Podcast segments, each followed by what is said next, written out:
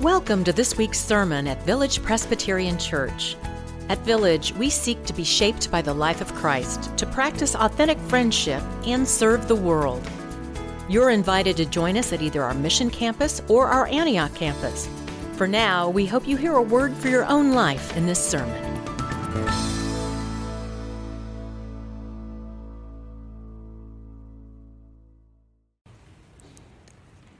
Today's first scripture reading comes from the Gospel of Mark, chapter 9, verses 2 through 8. Before we read, let us pray. Holy God, be with us as we read your story. Call us, transform us, awaken us. Let us hear what you want us to hear this day. Amen. From Mark's story of the Transfiguration, we read Six days later, Jesus took with him Peter and James and John and led them up to a high mountain apart by themselves. And he was transfigured before them, and his clothes became dazzling white, such as no one on earth could bleach them.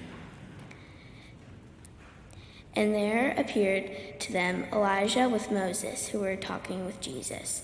Then Peter said to Jesus, Rabbi, it is good for us to be here.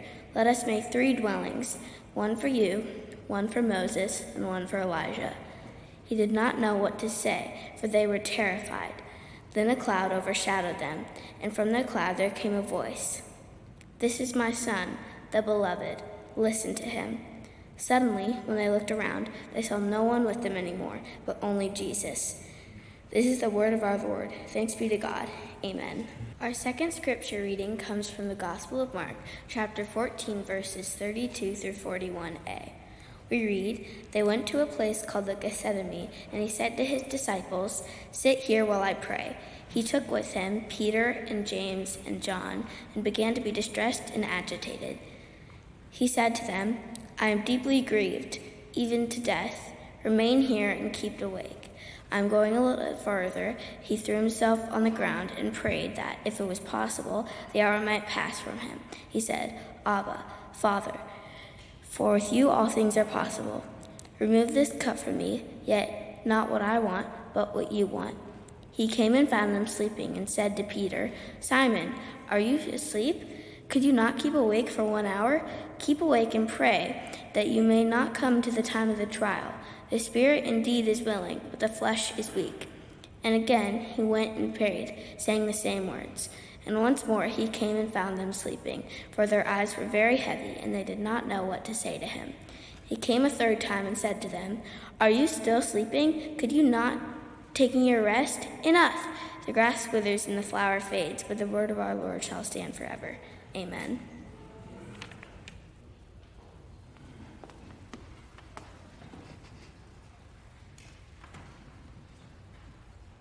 How many of you celebrated the Super Bowl last week? Me too. So last Sunday, I had about 30 people over to my house to watch the big game. To be honest, it was a house full of controlled chaos. To eat, we had two dining room tables full of dips.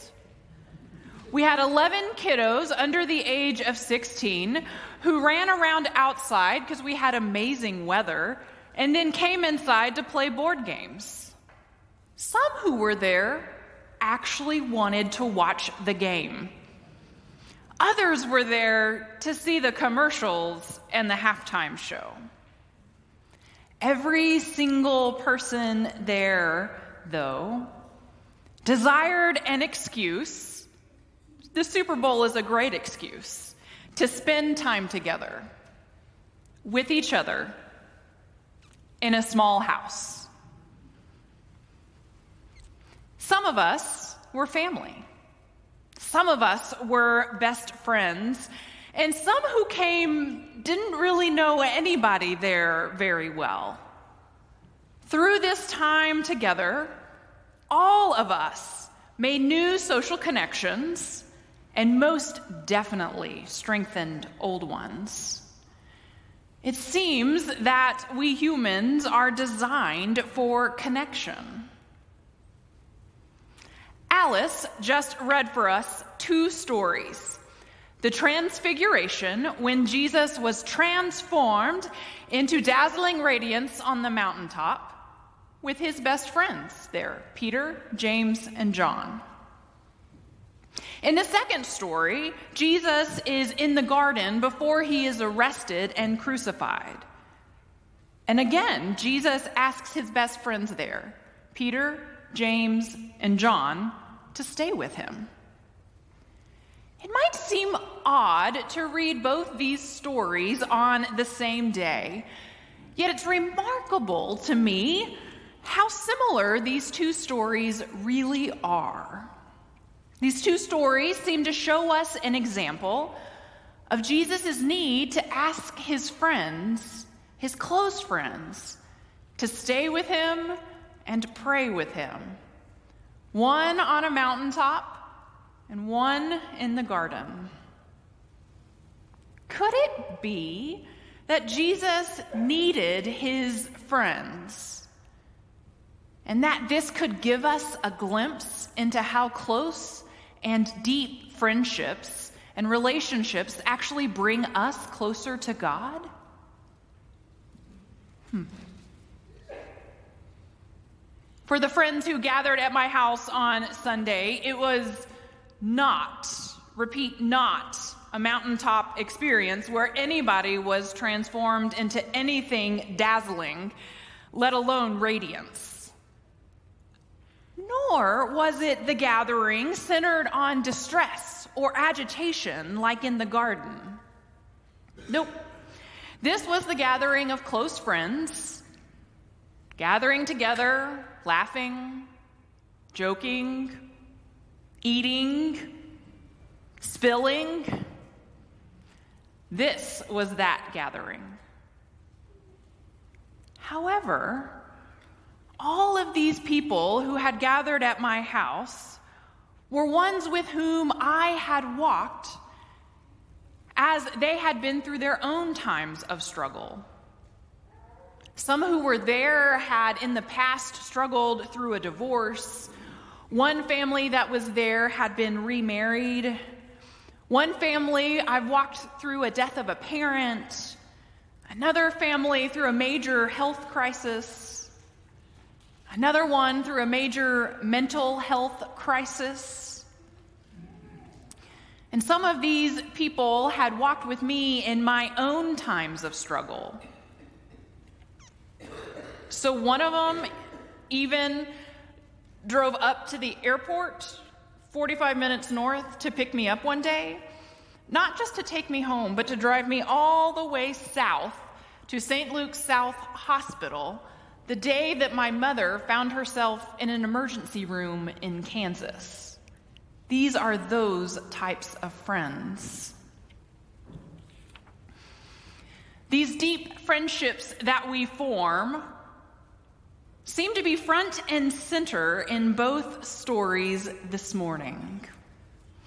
I'm going to read for you again just three verses from the garden story. Listen now. The text says they went to a place called Gethsemane, and Jesus said to his disciples, Sit here while I pray. He took with him Peter, James, and John and began to be distressed and agitated. These three verses offer us a glimpse of one of Jesus' most emotional and vulnerable moments. He's taken his three best friends to a quiet place and asked them to stay with him and pray with him. Okay, we know the end of the story and we know that they're going to fall asleep. But before they do, Jesus, the Savior of the world, asks his friends to stay with him and pray with him. Okay, so the one whom God put in Mary's womb, whom God transformed in on the mountaintop into glittering radiance, the one whom God said, "This is my beloved, listen to him." The one whom in two chapters in Mark God will resurrect from the dead. This Jesus is the one who is asking his close friends to stay with him and pray. So, this story in the garden is a stark contrast to the one on the mountaintop, the moment when Jesus was transformed into radiance. Jesus was on the mountain with these same guys, Peter and James and John. And they encountered the greats Moses and Elijah Jesus will join Moses and Elijah and become the Son of God. So you would think that if Moses and Elijah are there, Jesus would not need his best buds to accompany him. But it seems that he does. Even the transfiguration would be incomplete without Jesus' friends. So these three guys, Peter and James and John, have seen Jesus transformed into an image of the divine on the mountaintop. And in the garden, they are now seeing an image of Jesus in a highly distressing, perhaps truly human moment. It could be that these moments are really the same moments the divine moment on the mountaintop is also the most human moment. And the most human moment might be the most divine moment. And in these spaces, Jesus needed his friends. At the core of this simple truth is that Jesus needed his closest friends on both the mountaintop and in the garden. This very human Jesus needed the disciples who were closest to him to support him in times of distress. Jesus needed his people just like we do.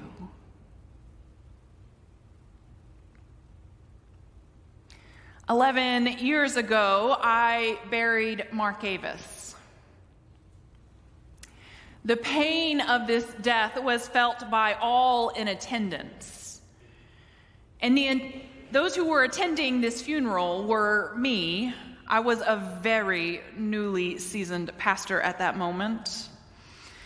Also present there was a very well seasoned funeral director and also in attendance were a handful of nurses that had cared for Mark Avis, along with his mom. His mom was 19 years old, far from home, unknowingly navigating structures of race and class. And she was completely unsure of who she was and what she needed to do. As we bury this tiny casket of an 11 day old, I watch this young mom cry, the agitated and distressed, the guttural tears of a dream that has just died. Each seasoned professional in attendance joined that mom in tears. You see, none of us were fully awake to the depths of distress this mom was navigating in that moment, or that she would navigate her whole lifetime. The other one in attendance that day was Jesus himself. And you know, I remember standing there that day and I can hear this soft whisper of Jesus saying, I know this hurts. I don't want Mark Avis to be dead either. I will love him and I will hold him until you can join us. Because in that moment, Jesus was holding that tiny baby, wrapped him in dazzling, radiant cloth, and took Mark Avis to be with God, with Moses, with Elijah, and with all of Mark Avis's ancestors. We surround each other in times of distress because Jesus, Son of God, Savior of the world, shows us that we need each other. And in each other, we catch a glimpse of Jesus' own words and eyes and hands and feet in this world, we catch a glimpse of Jesus incarnated here on this earth. Jesus needed his friends on the mountaintop and in the garden. Jesus needed his friends to laugh as well as to stay and pray. We need all of this too. So, whether it's at the Super Bowl party with hundreds of dips or in the midst of distress and agitation, we need relationships with each other that we can count on in the good times and in the hard times. So, this week, I invite you to take time to reach out to your people and connect a little more deeply than you were before. I also invite you to reach out to those relationships that don't feel very close and reach out to those people as well. For we all need deep and close relationships. Because when we are we are catching a glimpse or showing a glimpse of Jesus Christ incarnated on this earth. Jesus Christ being real and present to all of God's people. So take time to remind yourself and your people that we need to be in relationship. And that just like Jesus, we need friends who we can call on to stay with us and to pray with us. So we pray all this in the name of the God who is the giver of life, Jesus who seeks us out, and the Holy Spirit who surrounds us all. Alleluia and Amen. Thank you for listening to this week's sermon at Village Presbyterian Church. Learn more about us at villagepres.org, and we invite you to join us again next week.